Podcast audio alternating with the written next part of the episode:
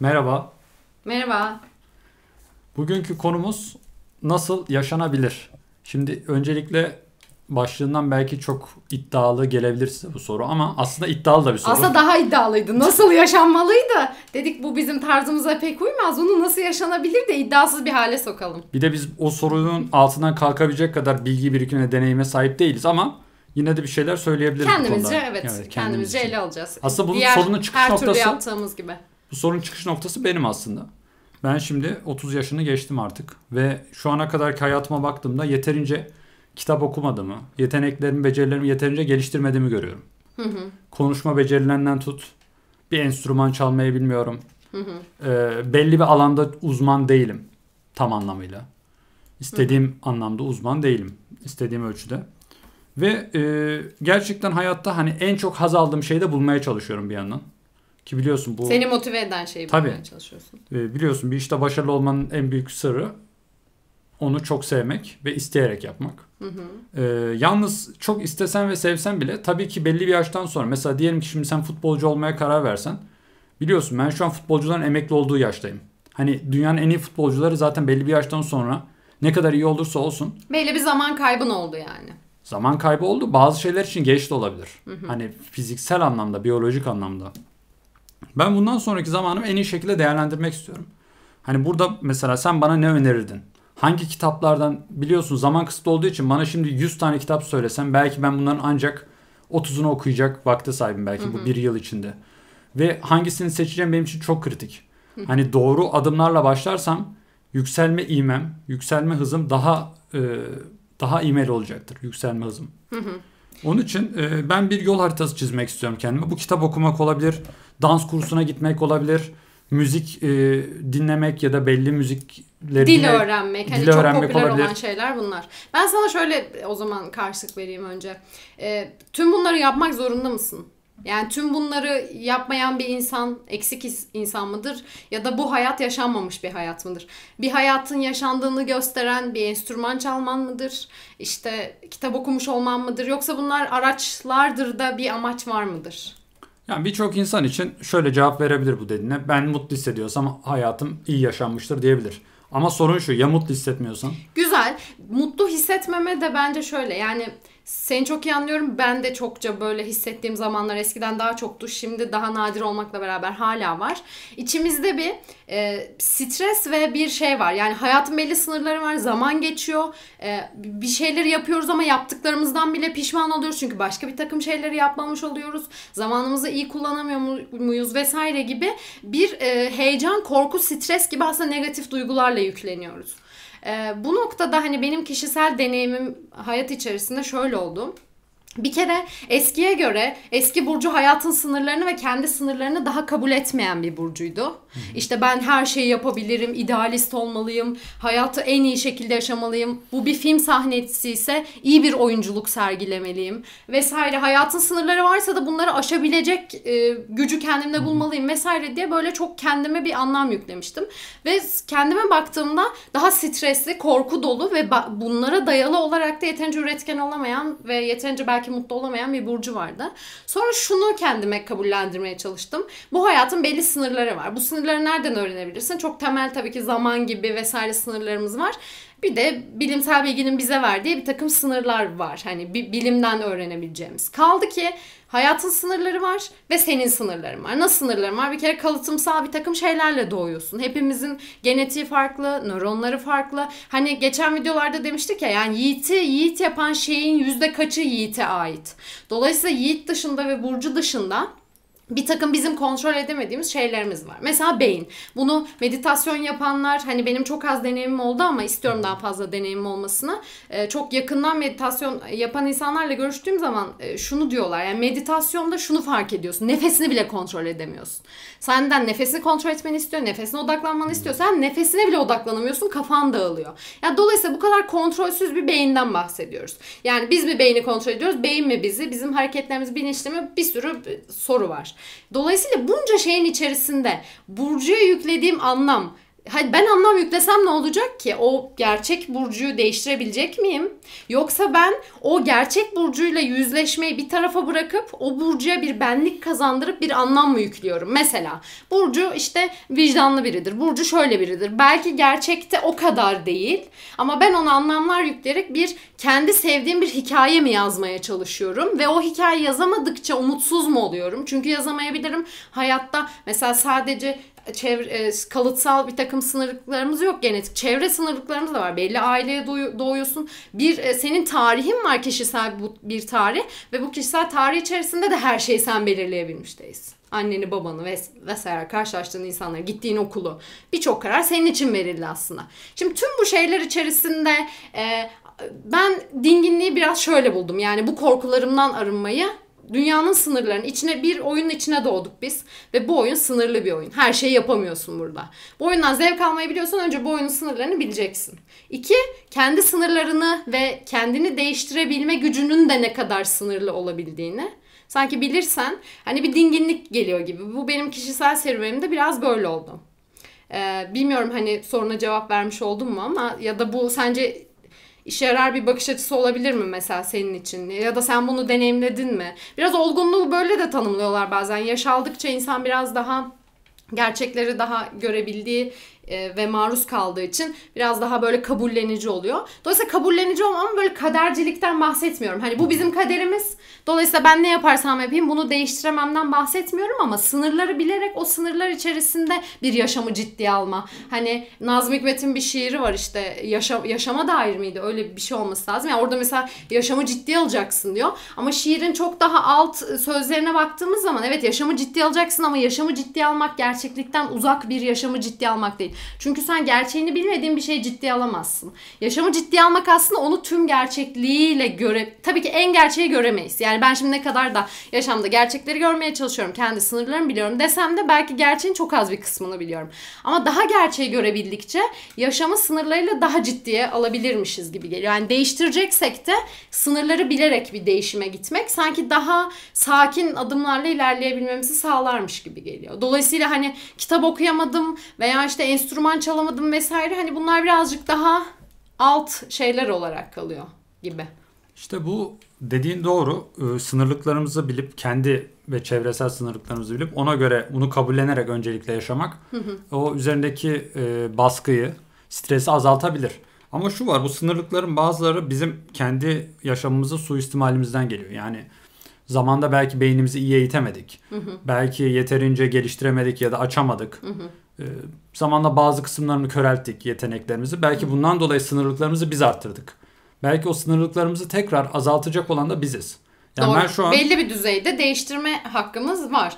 Bunu nasıl değiştirebiliriz? Ama kendimizi yıkmadan ve başkalarını yıkmadan. Yani lanet olsun ben bu yaşıma kadar şunları yapamadım, başkaları yaptı gibi değil. Senin kişisel serüveninde onun zamanı o zaman geldiyse şimdi bir şeyler yapabilmek. Kendi duygular... Çünkü diğer türlü yapınca Yiğit, yani ben yapamadım, kendi suçlayınca pişmanlıktan başka hissede... bir şey hissedemez oluyorsun ve bir şey yapmaya takatin de kalmıyor pek fazla. Peki şunu sağlamaz mı? Ee, belki ben yapamadım deyip durumun Hı-hı. ciddiyetini fark edip Hı-hı. bunun telafisi için yollar aramaya başlayabilirsin. başlayabilirsin belki. Hı hı. Yani düşün, hiçbir şekilde kendini suçlamıyorsun. Geçmişini sorgulamıyorsun. Hı hı. Olan oldu diyorsun. Hı hı. Bir böyle demek var. Bir de şu var. Geçmişimde ama hatalarından gerçekten, ders alarak tabii ki. İşte hatalarından ders aldın, ama geçmişte de bu kadar kaybettim. Hayatımın kalan kısmında gençliğim, mesela diyelim ben şu an otuz yaşındayım diyelim mesela. Hı hı. kırk yaşında da yaşlanacağımı düşünelim. on yılımı öyle bir iyi bir şekilde değerlendirebilirim ki belki kaybettiğim yılları telafi edebilirim yani kısmen. Hı hı. Ya da fazla çalışmayla dengeleyebilirim hayatımdaki o başarı başarısızlık oranını. Hı hı. İşte ben önümdeki üç yılı hı hı. öyle güzel, hani bu bana o farkındalığı kazandırır. Doğru, bir hata yaptık, şimdi telafi zamanı. Hı hı. Daha sıkı çalışmalıyım. Belki atıyorum örnek, erken kalkabilirim. Hı hı. Kurslara yazılabilirim. Kendimi... E... Ama bunlar, bunların seni mutlu edeceğinden emin misin? Yani on e, yılını ne olursa gerçekten yaşanmış sayacaksın. O konuda biraz ayrışıyoruz. Şimdi iki yani. sorumuz var o zaman. Bir, önümdeki ben beni ne mutlu eder? İki, beni mutlu edecek şeyi en hızlı nasıl elde edebilirim ya da en verimli şekilde? Hı hı. Yani bu bizim dönüp dolaşıp karşımıza çıkan bir soru. Bizi bu hayatta ne mutlu ediyor? Ya çünkü geçenlerden şey konuşmuştuk ya. Yani bu kadar küçük hedeflere takılınca, örneğin işte işimde en iyi olmak istiyorum veya şunu yapmak, işte kitap çıkarmak istiyorum vesaire, bir sürü alt hedef koyabiliriz. Ama bu hedeflerin büyük bir kısmı çevre koşulları gereği, bizim sınırlıklarımız gereği gerçekleşmeyebilir veya gerçekleşebilir. Ama bu hedeflere çok takılmak, o hedefleri yaparken de bizi zorlamayacak mı? Hani daha çok belki bir üst değerlerimiz var mı? Yani ben o be belli üst değerlerim var. Beni ben yapan, keşfedebilirim. Bildiysen ne ala, bunu keşfetmesi de çok zor ama e, biraz duygusal, duygusal yönünü belki dinleyip e, arzularına kulak verip hani seni mutlu eden şeyleri bulduğunu varsayıyorum. E, onu yapmak için, o Yiğit'in mutlu olması için bir sürü farklı yol var. Belki işinde en iyi olmayacaksın ama başka bir konuda, başka bir şeyde farklı bir, bir fark yaratacaksın. Dolayısıyla hani ben hayatımda çok fazla hedefler koyuyorum. Yani çok hedef koyan biriyim. Ama bu hedefleri şey diye koyuyorum. Yani en azından bir ne yapacağımı bileyim. Ama olmazsa benim zaten yukarıda üst pencerede bir takım hayattan beklediğim şeyler var. Altında belki onların birçok küçük hedef gerçekleşmese bile gerçekleşecek bir küçük hedefle o değere yine ulaşabilirim. Dolayısıyla alt hedeflere takılmak bu kadar hani mantıklı mı diye sorayım. Anladım. Yani sen asıl alt hedeflerimizin arkasında görünen büyük hedefe herhangi bir şekilde ulaşsam hı hı. amacıma ulaşmış sayarım diyorsun. Yani bu belki kariyerle olur, belki kitap yazmayla olur. Belki her gün koşmayla olur, sallıyorum. Evet, evet. E doğru, o arka hedefi bulmamız lazım ama bazen bu da süreç içinde belki kendimizi Dene yanılla, evet tabii. hayata karışarak. Yani, e, doğru. E, yalnız işte o zaman o, o soruyu cevaplayalım o zaman. Bizim arka yani arkadaki ulaşmak Hı-hı. istediğimiz, yani öndeki geçmek istediğimiz kapılar değil de o kapıların arkasında ulaşmak istediğimiz, arzuladığımız şey ne hakiki olarak, asıl Hı-hı. olarak? Ya bu bence her insanın kendine sorması gereken çok zor bir soru ve belki de he, bunu e, şey bile yapamayacağız. Yani bilinç altı bilinç altımızda da olan bir şey bu. Şimdi ben bilinç üstümden sana ben bunu düşündüm ve beni mutlak suretle mutlu edecek şey şu diye bir cevabım açıkçası yok. Ama şunlar var. Duygularım var. E, bir takım arzularım var. Bunları nereden biliyorum? Bilinç altımdan, yani sonuçta duygu Duygular da evrimsel süreçte çok rolü olan etkin bir şey. Tabii ki hep şey konuşuyoruz ya, işte rasyonel düşünmeliyiz, işte akılcı kararlar vermeliyiz. Ama rasyonel düşünce bir lüks aslında. Neden? Çünkü rasyonel düşünmek için oturuyorsun, ıncığını cıncığını bütün olasılıklarını düşünüyorsun. Belki yeterince, yani iki duruma çıkabilirsin sadece rasyonel düşünüp duygularını bir tarafa bırakırsan. Ya o kadar rasyonel düşünürsün ki o kadar olasılıkları bir araya getirmeye çalışırsın ki hiçbir şey yapamaz olursun. Onu mu yapsam, bunu mu yapsam falan diye böyle bir hayat öyle geçip gider. Ya Ya da çok fazla rasyonel düşünüp çok hızlı kararlar alıp işte Nazi Almanya'sı gibi bir dünyaya sebep olursun belki de. Sonuçta Hitler de çok idealleri olan, belki onu motive eden şeyi bulmuş bir adamdı. Ama rasyonel düşünceyle belki o kadar hızlı karar alıp o kadar dünyayı değiştireceğine inandı ki dünya çok ap apayrı bir noktaya gitti. Dolayısıyla hani rasyonel düşünmeyi tek başına değil, yanına duyguları katarsam eğer, ki duygular beni yönlendiren şey benden de bağımsız olarak. Örneğin yani bir köpeğin gözüne baktığım zaman hissettiğim şey ben somut olarak, rasyonel olarak sana anlatamam. Rasyonel bir açıklaması da yok. Olmak zorunda da değil. Varsa bile o sorunun cevabı bende olmayabilir. Yani evrimsel süreçte biz ürünler olarak ben şu anda elde ettiğim şeyin tamamını biliyor halde değilim yani. Bana da sen ki Burcu'yu anlat. Burcu'nun evet ben sana yüzde beşini anlatırım ama yüzde doksan beşine emin ol ben de çok iyi bilmiyorum. Ama hayatın içine karıştıkça bir şeyler hepimizi daha çok işte ne bileyim üzüyor, daha çok mutlu ediyor, daha çok duygulandırıyor vesaire, bir duygu duygularla hareket ediyoruz aslında. Bir takım duygusal bize e, vücudumuz ve bilinçaltımız ve beynimiz bir takım mesajlar veriyor. Doğru mu? Eğer onlardan yola çıkarsam eğer, onlardan yola çıkarak hayatımı biraz yönlendiriyorum. Yani bir şey deniyorum mesela. Evet bunu yapmak beni mutlu etti. Niye? Yani rasyonel açıdan belki şöyle ama duygularımın da bunda bir rolü var diyorum. Dolayısıyla biraz duygularıma kulak vermeye çalışıyorum. Ama tabii duygular da böyle şey. Eğer seni gerçekten çok yanlış bir şey. Çünkü özgür irade konusunda şöyle bir soru çok vardır. Sen arzularını kontrol yani şöyle ar arzularını belirleyemezsin. Sadece arzularını hayata geçirip geçirmeyeceğini belirleyebilirsin. Yani özgür irademiz bu kadardır diye bir takım mesela düşünürler böyle söyler. Bu şu demek. Ben neyi isteyip istemeyeceğimi kendim bilinçli olarak bilemiyorum çoğu zaman. Sadece bir şey istiyorum. O şeyi istedikten sonra, örneğin sokakta bir köpek gördün. Beynim istemsiz bir şekilde onu eve almak istiyor. Bu benim arzum. Ben de benim dışımda gerçekleşen bir şey. Yani bilinçli bir süreç iş, işleterek ona ulaşmıyorum. Sonra şuna karar veriyorum. Bu köpeği eve alırsam ne, ne, ne kaybederim, ne kazanırım, o ne kaybeder, ne kazanır. Bir akılcı bir sürece giriyorum ve o arzularımı ya bastırıyorum ya onları daha çok destekleyip onların yolundan gidiyorum. Dolayısıyla şimdi iş bu noktaya gelince birazcık bu soruya şöyle cevap vereceğim. Hani yüzde yüz beni en nihayetinde şu mutlu eder bilmiyorum ama duygularım bana bir şey sağlıyor. Hani biraz şuraya git, şuraya git. Akılcı, her seferinde akılcı bir takım şeylerle arzularımı ya bastırıp ya güçlendirmeye çalışıyorum. Ama çokça direksiyonda aslında belki duygularımız ve bizi biz yapan o bilişsel kapasitemiz var. Dolayısıyla direksiyonda mıyım? Ondan emin olamadığım için ve direksiyonda olduğuma belki emin olabilirim hikayeler uydurursam. Yani şunu dersem, Burcu, eskiden öyleydim çünkü. İşte Burcu her şeyi kontrol edebilir. Sen bir hayatta kendi hayatını kendin çizebilirsin. İşte çiftçinin çocuğu çok başarılı biri oluyorsa demek ki kendi varoluşunu, kendi hayatını kendi belirledi. Bu kadar böyle çok anlamlar ve üst roller üstlüyordum aslında. Üstleniyordum kendim içinde. Ee, ama sonra hayatın o kadar da öyle olmadığını, direksiyonda her zaman o kadar da etkin bir rolümün olmadığını fark ettim.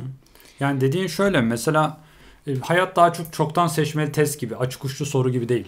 Yani sen karşına devamlı bir sorular geliyor, e, yol ayrımları geliyor, sağdan mı gidersin soldan mı? Sen sağı seçiyorsun, sonra karşına bir üç ayrım daha geliyor, ortadan mı soldan mı sağdan mı, ortayı seçiyorsun. Devamlı aslında e, ama halbuki yolda olmayı sen seçmemişsin, seni yola koymuşlar. Evet. Aynı şekilde tarlaya koymuşlar. Sen bir yöne dönüyorsun. Kuzeye, hı-hı, batıya, doğuya.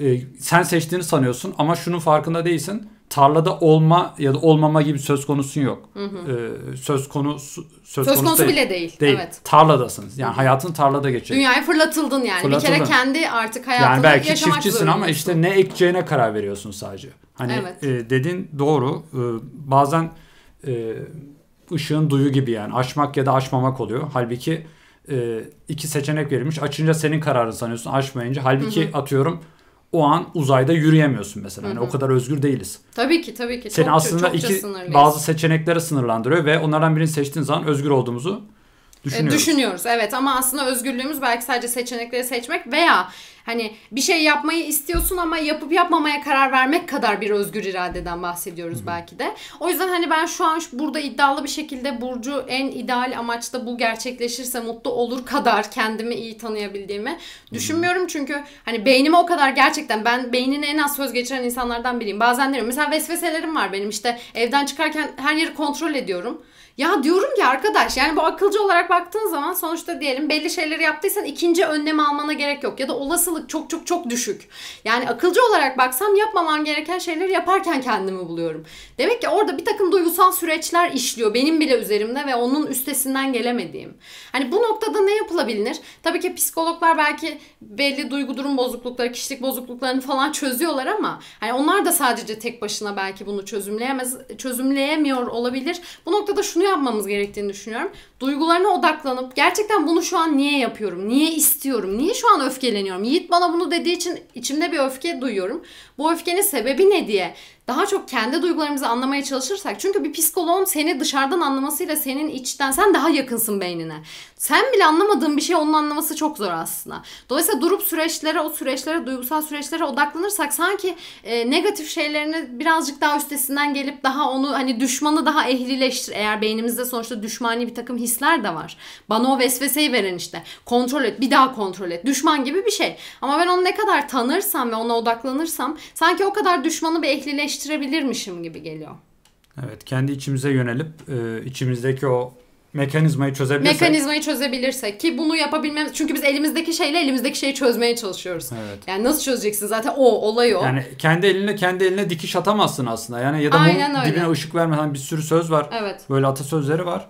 E, ter, terzi kendi söküğünü dikemez. Hı hı. Beyinde de kendine bakmaya çalıştığın zaman göz kendini göremeyeceği gibi aynasız. Hı hı. E, kendimizi, yani beynimiz senin görmek istemediğin noktaları sana karşı gizleyebilir. Gizleyebilir. Seni kandırabilir. Ve zaten birçok insan, ya da sen dediğimiz burada bilinç üstü değil mi yani? Akılcı, hı-hı, olan o işte bilinç üstünde karar verdiğimiz şey. Bilinçaltımızı o kadar da belki E, hakim değiliz ki rüyanda mesela hiç tahmin etmediğin, bilinç üstüne hiç getirmediğin bir şey rüyanda görebiliyorsun. Hiç olmayacak bir şey. Kendi bir savaşın evet. içerisinde bulabilirsin mesela. Ne alaka? Hiç onu akılcı olarak düşündüğüm bir şey değil de. Demek ki o kadar da aslında beynine hakim değilsin. E, dolayısıyla çok da bir hani benim ideal burcuyu mutlu eden bu. O yüzden buna giden yolda bu bu bu gibi şeyler, şeyler şu an için söyleyemiyorum. Çünkü zayıf bir canlı olarak. Ancak ben şunu diyebiliyorum Yiğit. Ben köpek gördüğüm zaman eğer aç, bu bana acı veriyor. İşte ben e, beni biri anladığı zaman bu beni mutlu ediyor. Bunları tam olarak neden bunlar beni mutlu ediyor ve acı ediyor, tam acı hissettiriyor bilmiyorum. Ama bunlar be, bana e, be, kendi, kendi beynim bana verdiği mesajlar olarak bir şey yap, harekete geç diyor. Eğer biri seni anlıyorsa ve seni mutlu ediyorsa bu, bunu daha çok yapmaya çalış. Daha çok insan, insana kendini anlatmaya çalış ve anlamaya çalış. Ya da bu sana acı veriyorsa bu acıyı nasıl giderebileceğin konusunda bir çözüm bulmaya çalış. Kişisel çözüm bulabilirsin, toplumsal çözüm bulabilirsin ki teknoloji niye gelişiyor? Bilim aslında bir yerde eksikliklerimizi kapamaya çalışıyoruz. İşte ne bileyim, sağlık sorunu yaşayıp ölüyoruz. Bu büyük bir eksiklik. Bunu gidermek için işte bilim, tıp, teknoloji vesaire gelişiyor. Ya da neden bireysel yaşamıyoruz da bazen toplumsal bir yaşamı destekliyoruz ve tercih ediyoruz? Çünkü ben tek başıma zayıf kalıyorum. Bazen bir araya gelince bir güç elde edebiliyoruz. Dolayısıyla zayıflıklarımız o acıya sebep olan şey, üzüntüye ya da mesela kitap okumamız gerekiyor. Sıkılıyoruz, kitap okuyamıyoruz. Ama kitap okuyan bir toplum içerisine girdiğimizde kitap okumak kolaylaşabiliyor. O yüzden eğer kitap okumak faydalıysa öyle bir toplum kendine yaratman ya da küçük bir komünite yaratman kendin açısından belki olayı çözüyor. Dolayısıyla hayatta seni mutlu eden şeyleri orada arttırmak, mutsuz eden şeyler. Tabii bu noktada işin içine şey giriyor. Ya seni kötü şeyler mutlu ediyorsa. Hmm. Yani evet, seni iyi şeyler mutlu ediyorsa tamam, onları besle. Acı verenler de eğer zaten acı vermesi gereken şeylerse onları bir, işte teknolojiyle, bilimle veya toplumsal hayat içerisinde aşmaya çalış. Peki ya durum her insan için böyle değilse? İşte ki zaten değil. Kötü şeyleri mutlu ettiğini kendisi e, düşünmeye, kötü olduğunu düşünmeyebilir onun. Hı. Mesela atıyorum birisi uyuşturucu kullanıyor diyelim. Aynen. Sana göre, bana göre kötü. Hı-hı. Ama ona göre kötü olmayabilir bu. Hı-hı. Der ki bu hayatta hepimiz bir şekilde zaten bedenimiz çürüyor. Bunun artık... Hadi bu yine kişisel bir şey. Kendine zarar var. Çok önemli değil de şey diyelim, to- topluma zarar veren kötücül bir şeyden de ya yani Hitler'in yaptığı işte insanları öldürüyor. Belki o hak ettiklerini düşünüyordur belki ha, de. Kendince belki bir nedeni var ve kötü olduğunu düşünmüyor. Greater good dedikleri daha iyi bir dünya için. Hı-hı. Fedakarlıklar gibi düşünüyorum. O noktada işte ben olayı da şeye bağlıyorum. Yani eleştirel düş, kendine eleştirel bakabilmek ve kendine ele, sana eleştirel bakan insanlarla bir arada olabilmek aslında çok güzel bir şey. Çünkü gerçekten sen kendi süreçlerinin farkına varamazsın ama belki diğer eleştirel düşünen insanlar sana belli şeyleri fark ettirebilir. Ve kendinle yüzleşebilmek. Mesela bizim toplumumuzda birçok acıdan kaçıyoruz. Eğer bir şey beni öfkelendiriyorsa, kıskançlık krizine sokuyorsa, üzüyorsa, kendimi zayıf hissettiriyorsam hemen kendimi, kendi dikkatimi dağıtacak başka dış dünyaya yöneliyorum. Dünyayı gezeyim, kendime odaklanmayayım. İşte film izleyeyim, kendime odaklanmayayım. Komedyenlere gideyim, kendime odaklanmayayım. Ki böyle bir savunma mekanizması oluyor. Ama kendine odaklanmadığında da işte şey demiştik ya, yani o kendine acı veren, öfkelendiren, kıskançlık krizine sokan her ne varsa o duygular seni dürtmeye devam ediyor. Çünkü hayatta onlar yine olmaya devam ediyor. Her seferinde kaçmayı başarabilecek misin kendinden? Dolayısıyla bir noktada kendine yüzleşip kötüye de kötü diyebilmek. Yani çok az insan mesela ben benim şu yönüm gerçekten zayıf. Çok az insan diyebiliyor. Ya da o dürüstlüğe çok geç ulaşabiliyoruz. Neden ya da mesela? Bazıları kendi kötü yönünü söylerken bir de övünerek söylüyor. Kahretsin ben de şöyleyim işte diyor. Mesela en, ki... en kötü huyum mükemmelliyetçi olmam falan. Her işi mükemmel yaparım. Bende de öyle bir huy var işte. İnsanlara acıyorum, ne bileyim, insanlara çok yardım ediyorum. Çok... Bu da yine işte herhalde toplumda diğerlerine üstünlük kurmaya mı çalışıyoruz? Oysa ki ya bu hayatın içerisinde hepimiz sınırlı hayatın sınırlı canlıları olarak birbirimizden ne istiyoruz ben anlamıyorum. Yani senin de eksikliğin var arkadaşım. Zaten sen söylemesen bile sen o kadar eksiksin ki yani. Ben zaten kendimden biliyorum senin ne kadar eksik olduğunu. Sen kendini ne kadar mükemmel anlatıyor olabilirsin. E, dolayısıyla bunu bana anlatmanın sana iyi gelen tarafını yok ediyor işte. Yani oysa ki kendiyle biraz yüzleşip ya benim bu eksikliğim var, şu duygumla mücadele edemiyorum, şu öfkeyle, şu üzüntüyle vesaire. Belki olay daha çözüm, daha rahat bir, daha relax olacağız. Bu kadar stresli ve kaygılı olmamızın sebebi gerçeklerle yüzleşme, her şeyi içine at, dışarıya her zaman güçlü görün. Diğeri işte bir mesleği edindi, sen edinemedin, kendini kıyasla. Hep bir yorucu bir hayatı kendimize yaşatmak durumunda bırakıyoruz aslında. Kendi zayıflıklarımız gereği. Şimdi e, senin ilk bana hani sana bu soruyu sorduğunda verdiğin şey örnek şuydu. Belki de ara amaçlar ya da alt hedeflerden çok ana hedefe ulaşmanın herhangi bir yöntemini bulursan onunla da Hı-hı. mutlu olabilirsin. Yani illa her alt hedefi gerçekleştirmek zorunda değilsin. Evet. Aslında buna güzel bir analoji de bulabilirdik belki de. Hı-hı. Yani e, nasıl diyelim, mesela amacın sütse Hı-hı. süt sağamıyorsundur ama biri belki parayla almışsındır bir paket süt. Hı hı. Ya sonuçta amacına ulaşmışsındır. Hani illa süt sağamıyorum diye kendini hı hı. parçalama diyorsun. Belki de o amacına hiç ulaşamayacaksındır. Ama o amaca sahip olduğun için bile bence keyifli olmalısın. Yani hı. o amacı isteyen bir burcu, burcuyu yaşamanın bile bir keyfi var. Belki önüne engeller çıkacak. Belki senden kaynaklı bir kısmı. Bir kısmı senden kaynaklı değil. Senden kaynaklı olanların içerisinde bile senin bilişsel kapasiten var. Yine senden kaynaklı değil. E, dolayısıyla yapamadın onu ama bunu istemek bile belki Şimdi, keyif alınması gereken bir şey. Bu dediğini kendim uygulayabilmek için kendim henüz uygulayamadım ama başka hani hayatta bir amacı var gibi görünen hı hı. insanlar üzerinden uygulamak istiyorum ya da düşünmek istiyorum. Hı hı. Bunu nasıl gerçekleştirmiş? Acaba gerçekten arkadaki hedefi düşünmek motiveyi arttırıyor mu, motivasyonu? Hı hı. Mesela bazı insanlar var e, para kazanmaktan, güzel bir iş yapıp daha da kâr ettirip işini büyütmekten zevk alıyor. Ben öyle görüyorum. Evet, çok var. Devamlı yeni şubeler açıyorlar. İşi büyütüyor. Çalışanların sayısını arttırıyor. Hı hı. Daha çok kredi çekiyor. Daha çok sonra onu büyütüyor. Hı hı. Mesela bir milyon lirayla başlıyor. on milyon liraya çıkartmaya çalışıyor. Evet. Ama benim sorum şu.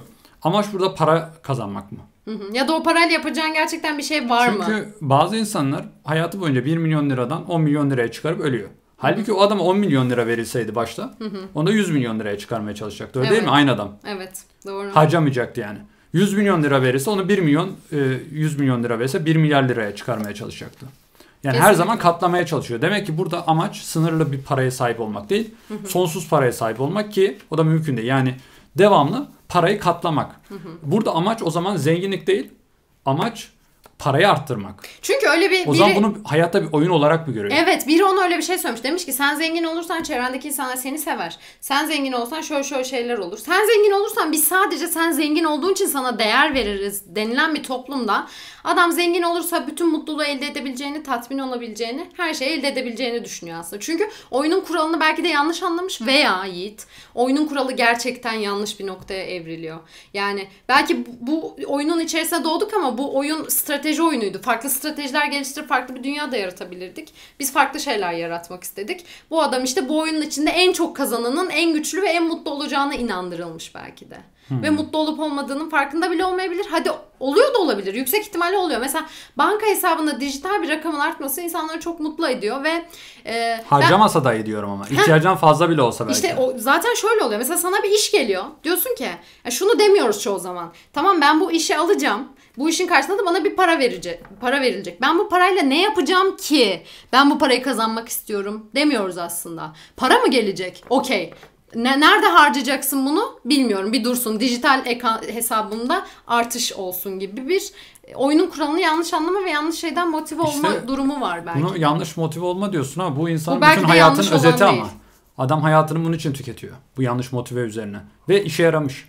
O zaman şunu diyeceğiz. Peki bu adam öldü, ölmeye yakın. Gerçekten bundan mutlu mu? O zaman bir de belki o, o insanlara ölüme çok yakınlaştığı anlarda. Ama, ama ne önemi var? Sen ölüme hayatını yakın mutsuzluktan bahsediyorsun. Bense burada bütün hayatından bütün mutsuz olan biri mutsuz. olarak konuşuyorum mesela diyelim. Ee, bu adam yanlış motiveyle en azından ölünceye kadar mutlu olmuş değil mi bir şekilde? Yiğit, bazı beyinlerin bilişsel kapasitesi az olduğu için kolay hacklenebiliyorlar. Tamam, öyle düşün.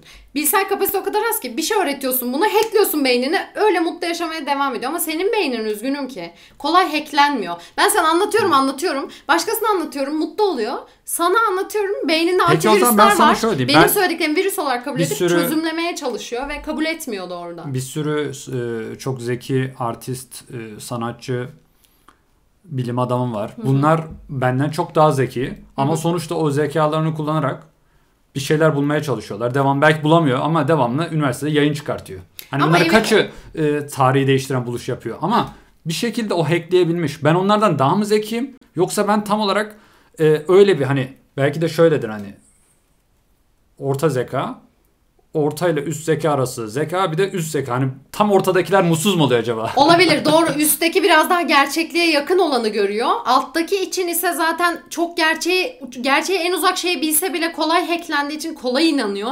Ortada kalan ne gerçeği görebiliyor ne mevcut gerçekte yutturulan şeyleri beyni kabul Şimdi, ediyor. Doğru, belki de öyle. Oradan dediğim bir şeyi çekip soracağım.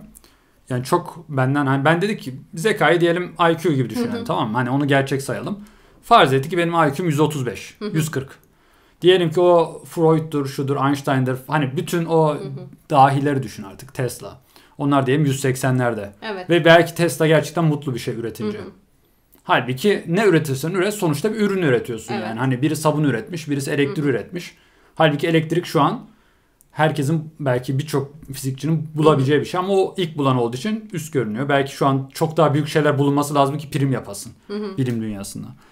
Ee, diyorsun ki düşük zekalar bir şekilde kolay hackleniyor, mutlu hı hı. oluyor. Kendi kendine bir amaç buluyor işte. Paramı her zaman ikiye katlayacağım diye. Ama bu insanlar şey. Çok kolay şeylerden de mutsuz oluyor Yiğit. Onu da görmüşsündür. Mesela para kaybediyor. Sen para kaybediyorsun belki. O kadar mutsuz olmuyorsun çünkü paraya o kadar değer vermemişsin. O para kaybederse hayatı kararabiliyor. Yani kolay mutlu oluyor Yo. ama elinden alınca kolay da mutsuz olabiliyor. Mesela bir makalesi yayınlanmayan bir akademisyen öz saygısı düşüyor, özgüveni düşüyor, sinirli oluyor, öfkeli oluyor. Çünkü çok anlam yüklemiş. Gerçekleştiğinde çok mutlu oluyor ama gerçekleşmezse de ama hayatın hemen, amacını hemen, elinden hemen, kayboluyor. Hemen e, mesela makalesi yayınlanan birini suçlayabilir yine aynı beyinli. Hı hı. Yani nasıl yine suçu... Sistem kötüydü ha, falan hani, diyebilir. Sonuçta iki adam belki kendi suçu bulabilir ama sistem kötü der, bir şey der. Birine kızar, belki yine kendini hemen telafi eder. Hı hı. Yani e, aptalın aptallığını başka bir aptallıkla e, örtmesi de kolay, örtmesi kolay oluyor. Şimdi demek ki şu var, e, hani çok zeki insanlar dediğimiz insanlar yine o çok zekasını kullanarak bir şey yaptığı zaman üretmenin keyfini alıyor. Yani o parayı katlamak yerine belki de hı hı. başka bir şey katlıyor. Başka bir şey katlıyor. Ama orada da şunu bilmiyoruz ki gerçekten mutlu oldukları için bunu yaptıkları, onlar da belki küçük hedefleri gerçekleştirerek büyük bir şey yapıyorlardır da o kadar belki onlar da hayatta bir anlam bulamıyordur. Yani o kadar da mutlu değillerdir. Bence hayatta şunu da ta- kabul etmemiz lazım. Hayatta yüzde yüz tatmin edici bir şey bulmak bana olanaksız gibi geliyor. Yani bunca sınırlara rağmen bu da yüzde yüz tatmin edicidir. Ben bunu yaptım, yüzde yüz tatmin oldum diyebilmek de bana gerçekçi gelmiyor. Eğer birileri bu şekilde tatmin olduğunu düşünüyorsa da biraz gerçeklikten belki uzaklaşmış olabileceklerini düşünüyorum. Bir de yani gerçekten bu kadar hayatta bir anlam buldum ben ve son derece mutluyum, süperim gibi bir hikayeye ihtiyacımız var mı? Yani...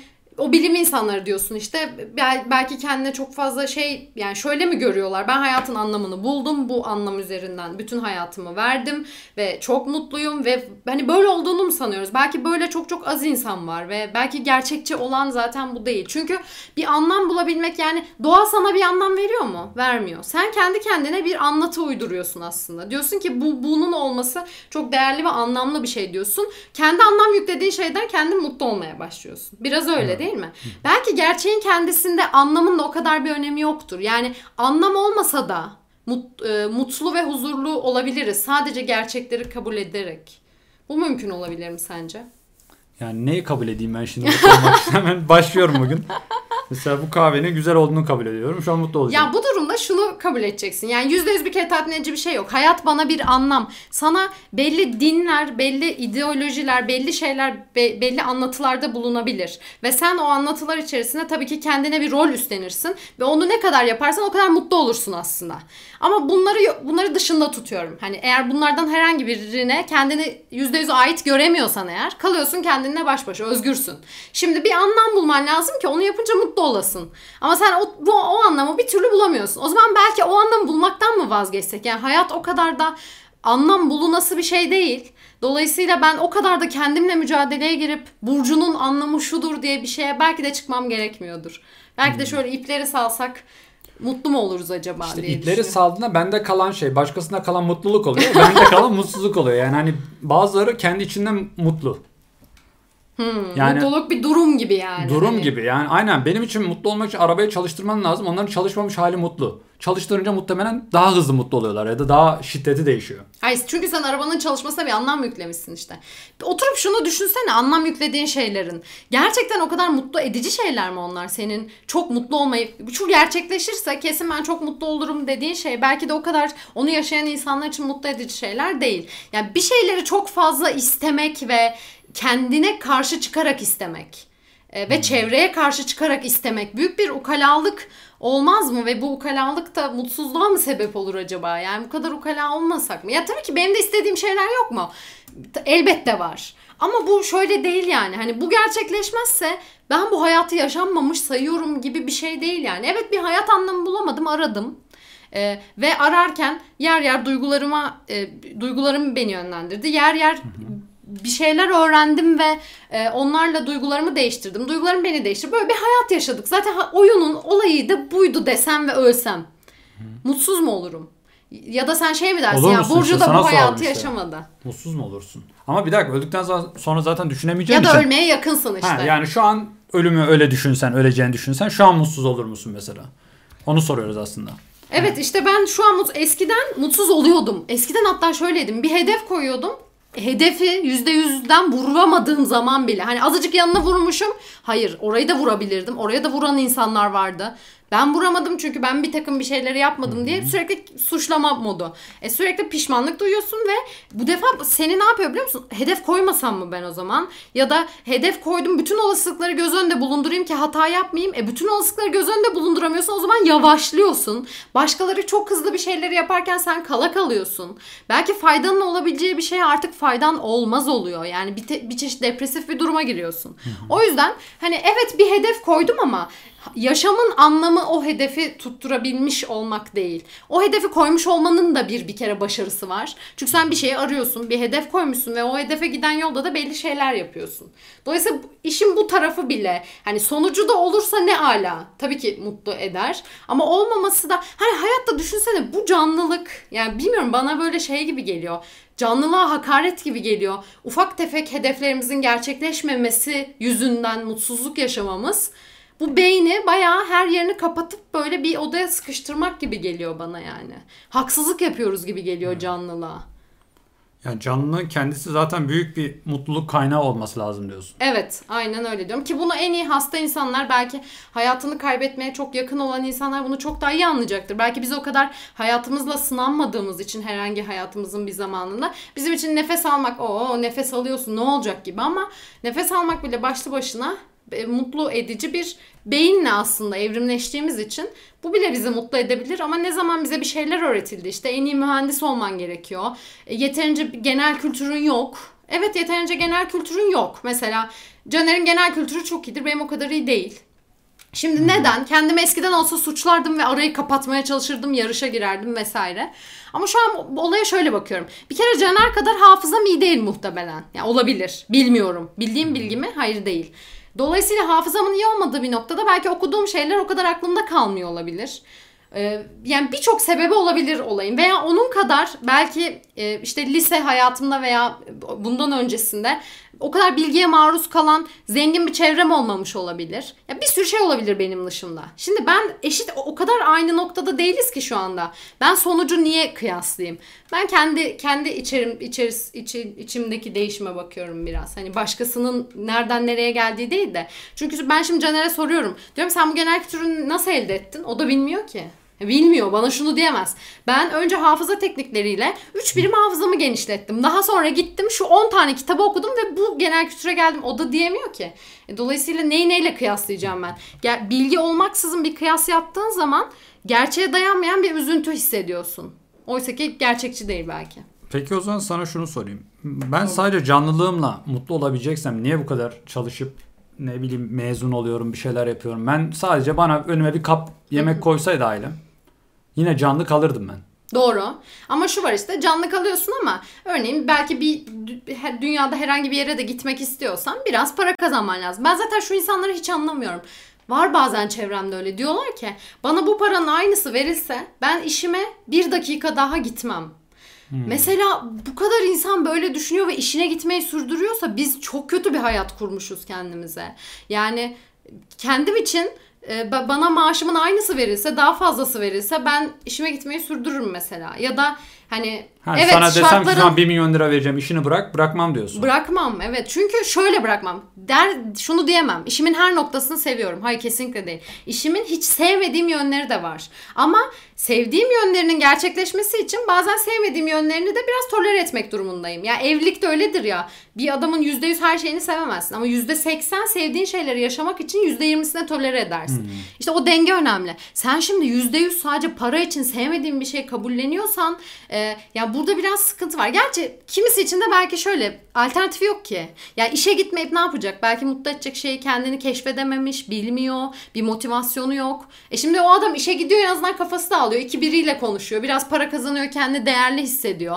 Dolayısıyla belki o tip insanlar için hani işe gitmek yine mantıklı olabilir ama gerçekten bir amacı olan, yani amaçtan kastım şey, duyguları olan, duygularının duygularıyla bir iletişim sağlamış insanlar, bir şey yaparken kendini mutlu eden insanlar varsa eğer e, ve işinde bu kadar mutsuz, sanki işini bırakıp biraz o duygulara yön vermek, kulak vermek, biraz sorumluluk almak, azıcık çalışmak, hani tabii tembellik yönümüz de var e, gibi şeyler bana mantıklı geliyor. Yani o yüzden hani sonuçta olay para boyutu da var. Para da kazanman gerekiyor. Hı-hı. Elektrik faturanı ödeyeceksin falan. Ama hep diyorum ya, yani hayatta beş çeşit yol yok senin para kazanabileceğin. Evet, herkesin yaptığı dört yol var. Herkes e, aşağı yukarı bu dört yoldan para kazanıyor. Ama sen beşinci bir yol belki bulabilirsin. Yani olay Hı-hı. senin hayatı anlamlandırma ve mutlu olma biçiminle alakalı gibi. Yani ben biraz mutluluğu şöyle görüyorum. Hani bizim tavşanların havuç yemesi olayı vardı ya. Hı hı. Hep diyorduk yani aslında hepimiz bir tavşanız, bir havucumuz var. Onu kemirmekten daha mutlu oluyoruz. Doğru. Ya da e, bir tane kafesin içinde şeyi düşün. Bir tane tekerlekli sistem içinde hamster. Hamster dönüp duruyor. Dönüp duruyor. Devamlı tekerleği çeviriyor. Bu onun e, çevirme özelliği ya da o koşma özelliğini aktif etmesi. Ne yapar? Bir tane e, fare koşar. Hı hı. Bir şeyi döndürür. O hareket, o tekerleğin, o çarkın dönmesi onu mutlu ediyor. Hı hı. Hepimizin zihninde bazı çarklar var. Doğru. Kimisinin çarkı gezme konusunda, kimisi İnsanlarla konuşmak, kendini beğendirmek, güzelliğini göstermek, kendini daha güzel yapmak, hı hı. süslenmek, gezmek, okumak, işte enstrüman çalmak, konserlere hı hı. gitmek. Peki bir anda o fare bir bilinç kazansa ve ben ne yapıyorum dese. Yani bu tekerleği döndürünce, yani dursa, dursa ne olur, tekerlek dönse ne olur dese. Diyebilir mi? Farz et ki o an bir şey geldi. Hı hı. Yani bazen ben kendimi işte o farenin farkındalık kazanmış hale gibi. Üst bilişle geziyorum kendi ama bilincine bakıyorsun. Zaten bunun bir sürü gezi kitapları yazılmış. Hani ben insanlara gezip gördüm, onları paylaşayım desen. Bunların hepsinin yapılmışı var zaten. Hı hı. O tekerleği ben niye döndüreyim? Yani hı hı. bu bir kere işte o bir kere o büyüyü bozduktan sonra. Evet. Buna kimisi psikolojik rahatsızlık der belki. Der ki sen hayatta büyüyü bozdun. Normalde yemek yerken keyif Asıl... alman lazım. Doğru, hala alıyorum ama yemek yerken keyif almak, günün kaç saatinde yemek yiyorsun? Doğru. Bir çok saatine, çaba sarf ettiğim saatinde, bir şey değil. yirmi üç saatindeki eylemlerinden mutlu olamazsan hı hı. yirmi üç saat mutsuz olursun. Obez olursun sadece yemek yiyip. Sadece işte. yemek evet. Ki yemek de olur. Sınırsız yiyemezsin. Evet. Yani bizim burada hayatta o çarkı döndürmekten. Mesela senin çarkın nedir? Hı hı. Fare için bu kas harekettir. Hı hı. Değil mi? Fazla o kadar benim için kafada şey. belki senin bir şeyleri. Için, senin için evet devamlı düşünmek. Evet. Ee, belki. Ama hani dediğin gibi bu tekerleği döndürüyorum ama bir yere gitmiyor kafes. Hı hı. Dediğin zaman büyüyü bozuyorsun ama, ve uyanıyorsun. Hayır, ama bir yere gitmediğini o kadar iyi de bilemezsin. Yani şöyle, hamster'ın hareketini mesela sen çok anlamsız görüyorsun dışarıdan. Belki onun fizyolojisi açısından onu yapması faydalı ve hayatını evrimsel olarak böyle yapan Peki, hamsterlar hayatta kaldı. Ama benim bir zihnimi düşün. Belki ben de diyeceğim ki spora gidiyorum ama diyeceğim bu beden zaten bir gün çürüyeceği için hı hı. en fazla altmış yıllık zindelik sağlayabilirim. Hı hı. O da sınırlı bir süre. Sonsuz vakte göre çok küçük. Hı hı. Bir de ben bu hayatta doğmamış da olabilirdim. Yani aslında totalde yine sıfıra döneceksin. Hı hı. Yani o sıfıra dönecekken hani şöyle olur. Artı on eksi onla artı yüz eksi yüz. Toplam yine sıfır. Hı hı. Toplam sıfır ama sonuçta yaşanmışlık sıfıra inmiyor Yiğit. Yani sonuçta bir şey yaşanmış bir oluyor. Ve var mı? Hayatta bir hayatta bir leke bırakıyorsun aslında. O lekenin bir anlamı yok e başka dersen. Başka bir de bir leke daha bırakıyor. Senin lekenin üzeri lekeleniyor. Yani öyle leken lekeleniyor zaten. Ama yani. leke leke leke leke ortaya bir tablo çıkmıyor mu? Yani bugün gördüğümüz dünya o tablo değil mi zaten? Bu mu yani? Bulduk arkadaşlar. Hayatın anlamını bulduk şu an. Biz hepimiz aslında bir lekeyiz. Tablonun, tablonun bir parçasıyız. Neydi Doğru. o? Bir tane şey vardı yani, ya. Evet. E, Rönesans tablosu, herkes bir şeyler yapıyor falan. Biz de evet. öyleyiz yani. Ama ben nasıl durarsam durayım. O tabloda ben bir duruş sergileyeceğim zaten. O zaman çok da duruşumu seçmeye gerek yok. Ben duruşumu yaparken ya mutlu olacağım. Duruşumu seçersin duruşum. Ama yine kendinle çelişmeden ve kendine yabancılaşmadan ve başkalarının sana seçtiği duruşlara çat diye inanmadan bir duruş seç. Ya şöyle, ben mesela niye sence bilişsel olarak bir şeyleri konuşmaktan zevk alıyorum? Belki genetik bir dizilimime bakılsa benim bir yerde bir şey gen açık udutulmuş ya da açık, tamam mı? Öyle doğdum ben.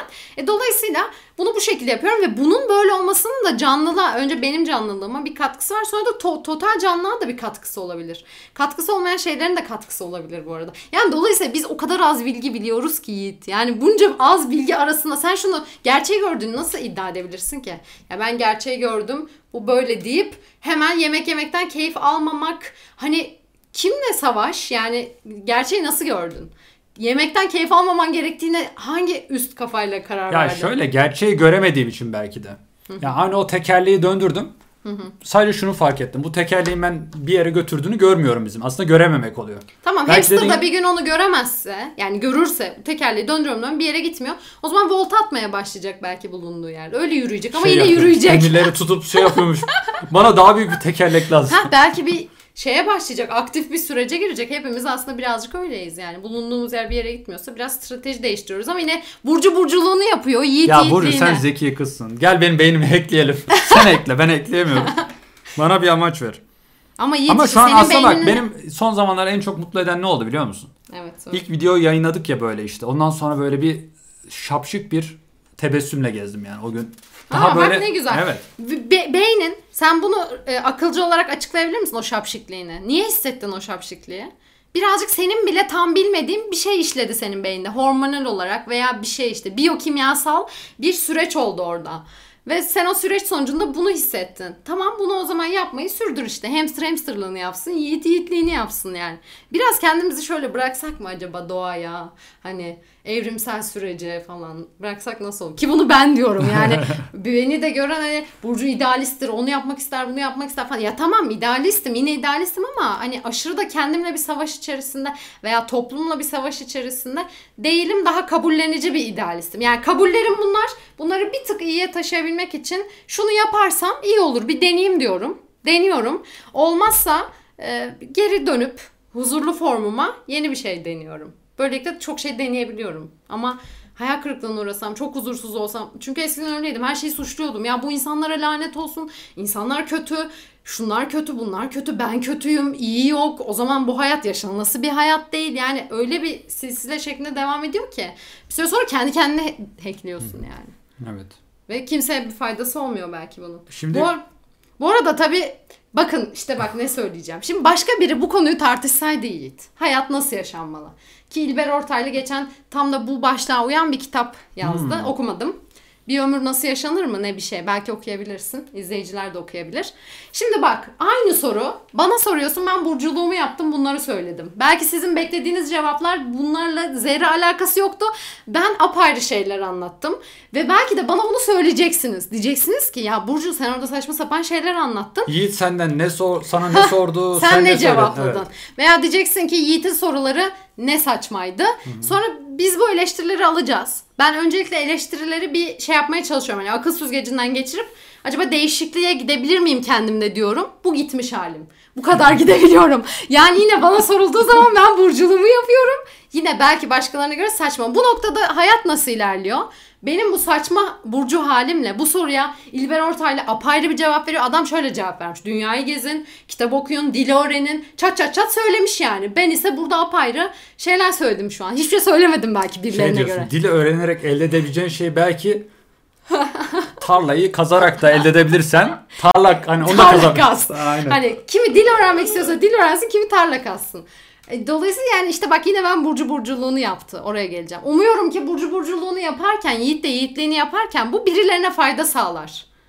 Hmm. Yani çünkü ben o kadar kendime yön veremiyorum arkadaşlar. Bari Yiğit de veremiyor. Tesellimiz olsun. Hani bu kadar mutsuzluk bir şey değilsin yani. Biz Yiğit yiğitliğini yaparken birilerine bir katkı şey sağlasın. Yani, evet. Tabii ki mesela Yiğit'in var, var oluşunun benim için bir katkısı var, anlamı var. Ben senin kendime için... geçtim. Bu noktada sizin için yaşıyorum. Gerçekten ben sizin için yaşıyorum ya. Evet bak senin için bir anlamı yok değil mi Yiğit olmanın? Belki o kadar bir anlamı yok. Benim için anlamı var.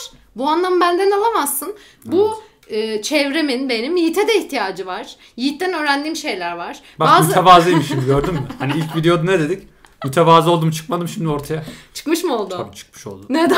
Kesin. Ya benim hayatım bana faydası yok ki. Siz kullanıyorsunuz beni yani. Ben dediğim gibi Yiğit'in yiğitliğin kendisine faydası yok. Yakında bir atasözü çıkacak. Biraz daha bu yiğit yiğit dersek. Hakikaten. O zaman ben en son bir toparlayayım şöyle bir genel toparla, kişisel toparla. önerilerimi Kesin söyleyeyim yine elli beş mi? dakika oldu. Hayır, ben de şimdi madde madde sayıyorum. Yapacağım. Şimdi ben kafamda düşündüm neler konuşabiliriz falan. Biraz düşündüm düşündüm. Sonra bir Google'layayım dedim. Bu konuda biri bir şey yazmış mı? Aa, İlber Ortaylı'nın kitabı çıktı. Bir baktım kitaba, benim konuştuklarımın zerre örtüşmüyor. Dedim ikimiz de aynı soruyu sorup nasıl bu kadar farklı cevap vermiş olabiliriz? Olsun, hem çeşitlilik iyidir. Şimdi ama ben de sonra dedim ki İlber Ortaylı gibi ben de özete çıkmalıyım yani. Azıcık adam bu kadar bilim insanı, bir bildiği vardır. Ben de özete çıkacağım. Ha, tamam, buyur. Bir şu, eğer hayatta hayat nasıl yaşanabilir sorusuna benim, ama bu arada şahsiyse ben bu konuda bilim yapmış bir insan değilim yani, ahkam kesemem ama şunu yap, şunu yapıyorum. Ben, ben de işe yarayan şeyleri söylüyorum. Bir, bilimsel tavır edinmek. Bilimsel tavır edinmekten kastım şu değil. Bilim yapmak, gidip makale yazmak, laboratuvara girmek değil. Felsefe yaparken de, hı hı, yemek yaparken de, ilişkini yaşarken de, arkadaşlığını yaşarken de, çocuk büyütürken de, hayata bakarken de bir bilimsel tavır kazanmak. Bu bilimsel tavır nedir? Bilim yaparken insanlar şöyledir. Bir kere bir şey e, yanlışlanabilirdir bilimde. Yani her zaman bir doğrunun peşine körü körüne gitmezsin. Dersin ki bunu yanlışlayabiliyorsak yanlışlayalım. Sorun yok. Eksik görmüş olabiliriz. Şimdi düzelttik dersin ve yola devam edersin. E, artı e, bilimsel bir tavırda başka ne vardır? E, İşi, amacın bir fayda sağlamak için bir şeyleri yapmak değildir. Gerçeği görmeye çalışırsın. Dersin ki ya tamam, belki fayda sağlayacak ama önce ben bir gerçeği görmeye çalışayım. Gerçeklikten bir fayda zarar dengesine sonra bakarım diyebilirsin. Dolayısıyla gerçeğe yaklaşmaya çalışmak ve bunu objektif olarak yapabilmek, bir merakla yola çıkmak ve objektif olarak hayata bakabilmek. Bilimsel tavır dediğim bu. Yani körü körüne bir şeye inanma, bak, yanlışlanabiliyorsa esnek ol. Çünkü bilimsel bir tavır insana esneklik kazandırıyor. Yani sen bilim okudukça, tabii ki bilimsel makaleleri okumak çok zor. Kendi alanın dışında bir makale okusan anlamazsın. Ama mesela Evrim Ağacı gibi oluşumlar var. Orada işte bilim insanları halkın anlayabileceği dilde bir takım e, bulguları paylaşıyorlar. Ve o adamlar o bulguları paylaşırken bizim gibi ana sorular da soruyorlar. İşte hayat nasıl yaşanmalı? Ve belli çalışmaların sonuçlarını insanlara kendi bilimsel tavırlarıyla ortaya koyuyorlar. Ve o bilimsel tavrı okudukça ve onlarla iletişim kurdukça o bilimsel tavrın sana kazandırdığı şöyle bir şey oluyor. Her şeyi bilemezsin. Ölçülü ol. Fazla iddialı olma. Şu an bildiklerin yanlışlanabilir. Bunda bir sorun yok. Denemeye devam et gibi ve gerçeğin peşinde ol. Fayda sağlayacağını düşünüp sadece bir şeye körü körüne inanma. Belki gerçeği bulduğunda faydalı sandığın şeyden çok daha faydalı bir şey elde edebilirsin gibi bir bilimsel tavır kazanmak bende çok işe yaradı. Yani bu konuda hem tavır hem de bilgi. Yani evrimsel biyoloji okumak, yaz, evrimsel psikoloji, evrimsel sosyoloji, nörobilim oku. Yani nörobilim çalışmalarına baktığın zaman tabii yine bunu makaleler boyutunda okuyamayız ama halka indirgenmiş bir takım işte daha alt makaleler var. Onlara bakarsak eğer beyin nasıl çalışıyor? Yani daha gerçekçi olarak sen anlamlar yüklemeye çalışma da ya benim beynim böyle, hayvanlar zeki değil, insanlar zeki. Bunlar uydurulmuş klişeler. Acaba gerçekten böyle mi diye yapılan bir takım elde edilen bilgilere bak. Belki bu bilgiler senin hayat felsefeni oluşturmada belli taşları yerinden oynatacak. İkinci önerim şu. Hayatta acı gibi, mutsuzluk gibi, öfke, kıskançlık vesaire her neyse bunlar beynimizin bize verdikleri mesajlar ve bu oyunun içerisinde olması gereken mesajlar ki oyunu bir seviyeye taşısın. Bunların bir anlamı olduğu için evrimsel süreçte bu duyguların biraz da hayatta kaldığını düşünüyorum. O yüzden bu duygulardan çok kaç, kaçıp hani dış dünyaya sürekli odaklanıp bu duyguları yok saymaya çalışmamak. Bu duyguları da biraz dinleyip kendine bu konuda hem bu duyguları dinlersen ve anlarsan daha az zarar verici oluyor gibi geliyor hmm. bana. Hem de o noktaya belki biraz bir çözüm. Yani hırçın atı öldürme, hırçın atı hırçınını anla ve ona göre sür. Evet, aynen öyle. O zaman çünkü ancak hırçın at sana zarar vermeyi bırakır. Hmm. Yoksa gelip sana zarar verecektir. Çünkü sen acıyı, mutsuzluğu, üzüntüyü, kıskançlığı yok saymaya çalışsan bile o, o seni bir şekilde hayatta yine dürtmeye hmm. devam edecek. E bir de zaten öyle bir duygu yaşamışsın. İnsana insan yapan bizim dış dünyayla bağımız o duygular aslında. Yani ben dış dünyayı nasıl değiştiriyorum? Bir duygu hissediyorum. Ona göre bir yön çiziyorum. O duyguları bastırırsam benim ben robottan farksız olurum. Yani günümüz insanı biraz öyle. Yani acı yok. Mutsuzluk yok, o yok, bu yok. Ee, çalışma var. Çalışma dışında kazandığı parayla belli hobileri gerçekleştirme var. Ama olayın içinde pek fazla duygularına yönelme yok. Acı yok, mutsuzluk yok, öfke yok, tedirginlik yok. E o zaman robot bu yani gibi geliyor. Ve bu adamın dünyaya bir değişim sağlaması bana çok mümkünmüş gibi gelmiyor. Dolayısıyla biraz hani kendimize odaklanmak. Bir de üçüncüsü işte büyük iddialar yapmadan, yani işte ben dünyayı değiştirmeliyim. Çünkü kim büyük iddialarla yola çıktıysa belki e, hata yapmış olabilir. Hayat o kadar büyük iddialar yapılacak kadar kolay anlaşılabilir bir durumda değil. Dolayısıyla daha küçük iddialarla, daha e, usturuplu bir şekilde, yani daha naif bir şekilde, daha ölçüp tartıp biçerek, kendi duygularına da odaklanarak. Mesela ben bir şey yapmak istiyorum. Ha, hayvanlar için barınak açmak istiyorum. Bu hissi gerçekten kim için istiyorum? İnsanlar için mi istiyorum? Hayvanlar için mi istiyorum? Kendimi mutlu etmek için mi istiyorum? Yani şöyle oturup bir dingince bir şeylere karar vermek. Sadece rasyonel karar, akılcı kararlar almamak, bazen duygular. Duyguların içine rasyonel kararları karıştırıp böyle bir harmanla hayat yaşanırsa güzel olurmuş gibi geliyor bana. Bilmiyorum. Özetledim üç maddede. Evet, yazdım hepsini. Teşekkürler. Peki somut şeyler miydi sence? Daha somut. Daha somut. Daha somut. Ne kadar soyut başladıysa. Bir nörobilim ile ilgili bir kitap alıp okuyabileceğim yani. Evrimsel o kadar biyoloji, somut. Psikoloji, evrimsel sosyoloji. Psikoloji. Sosyoloji de mi var? Ha, evrimsel sosyoloji de var. Niye hepsi evrimsel? Normal sosyoloji okusam olmuyor mu? So, normal sosyoloji de oku, evrimsel sosyoloji de oku. Evrimsel sosyoloji, evrimsel geçmişimizle sosyolojiye bakıyor. Hı. Dolayısıyla sen geçmişini bilmeden çok fazla bugünü de belki tam anlayamayabilirsin. Mesela sen sosyoloji okursun, savaş Lar, savaşlara bakarsın. İnsanlar niye savaş çıkarıyordur? Ama onların kökenleri evrimsel sosyolojide cevabını bulursun. Cevabını bulduğun zaman bir rahatlarsın. Dersin ki yani bu süreçte olması gereken bir adım. O yüzden şu an dünya en kötü halindeymiş gibi oturup ağlamamın, sızlanmamın bir lüzumu yok gibi. Belki biraz daha güç elde edersin diye umut ediyorum Yiğit. Sen, senin e, üç maddede şeyin var mı? Yok. E, ben bunları biraz bir düşüneyim. Belki ileriki videolarda sonuçlarını paylaşırım sizde. İşe yararsa diye mi? Yarasın yaramaz. Her türlü bir deneyim yani. Bak, her çekirge. Türlü kazanç. Bir evrimsel psikoloji. Çok teşekkürler. Bu, tamam. O zaman artık bitirelim. Ben şimdi geyiğe bağlama modundayım. Ee, Bağlayabiliriz de. Muhtemelen altmış dakikaya geçtik. Yine bir tahmin alalım Burcu. Kaç dakika olmuştur? Ee, hayır, karşımda da saat var. Ona rağmen ha. yani idrakım yok ama bakmamıştım saatin başlangıcına. Ee, bilmem bir saat falan oldu yine saat gibi oldu geliyor. Gibi. Çok teşekkür ederim gerçekten. Ben teşekkür Benim ederim. Benim için çok faydalı için. bir e, sohbet oldu. Gerçekten mi? Tabii yani ki. Bak işte sen Yiğit olmasan benim ben bu sohbetime kim faydalı Burcu... diyecek? Hayır, her videodan sonra Burcu'ya olan saygım böyle şeyim artıyor yani. O e, ne denir ona? Hayranlığım. Gerçekten Aa, bayağı iyi çalışıyorsun. Bayağı güzel. e, o kadar cümleyi nasıl kuruyorsun yani? Bana para verseler ben bu kadar Sen konuşamam. Güzel sorular soruyorsun. Öyle mi? Güzel motive ediyorsun. Birlikte evet. hareket ediyoruz. Tek başıma konuşsam böyle konuşamayabilirim. Evet. İyi, işe yaramak güzel bir şey. Dedim mi? Başkaları için yaşıyorum arkadaşlar. Bundan sonra hayır, bir de sen duyguların da varsın işte. Duygularını bana açıyorsun. Ben o duygulardan belki beslenip evet. bir şeyler bulabiliyorum. Belki ben senin kadar duygulara açık, hmm. senin kadar çeşitli duygu yaşamıyorum yani. Sen bana göre belki duygusal açıdan daha güçlüsün. Burcu'nun tek yaşadığı şey var, mutluluk. Bende değişik korku, endişe, kaygı, stres. kaygı. stres. Yani Her dolayısıyla biz şu anda ikimiz birleşince bütün duyguların bir evet, harmonisini evet, oluşturuyoruz. Aynen. Ya tek başına bir duygu robottan farklı olmuyor. Tamam, görüşürüz evet, o zaman görüşürüz. haftaya.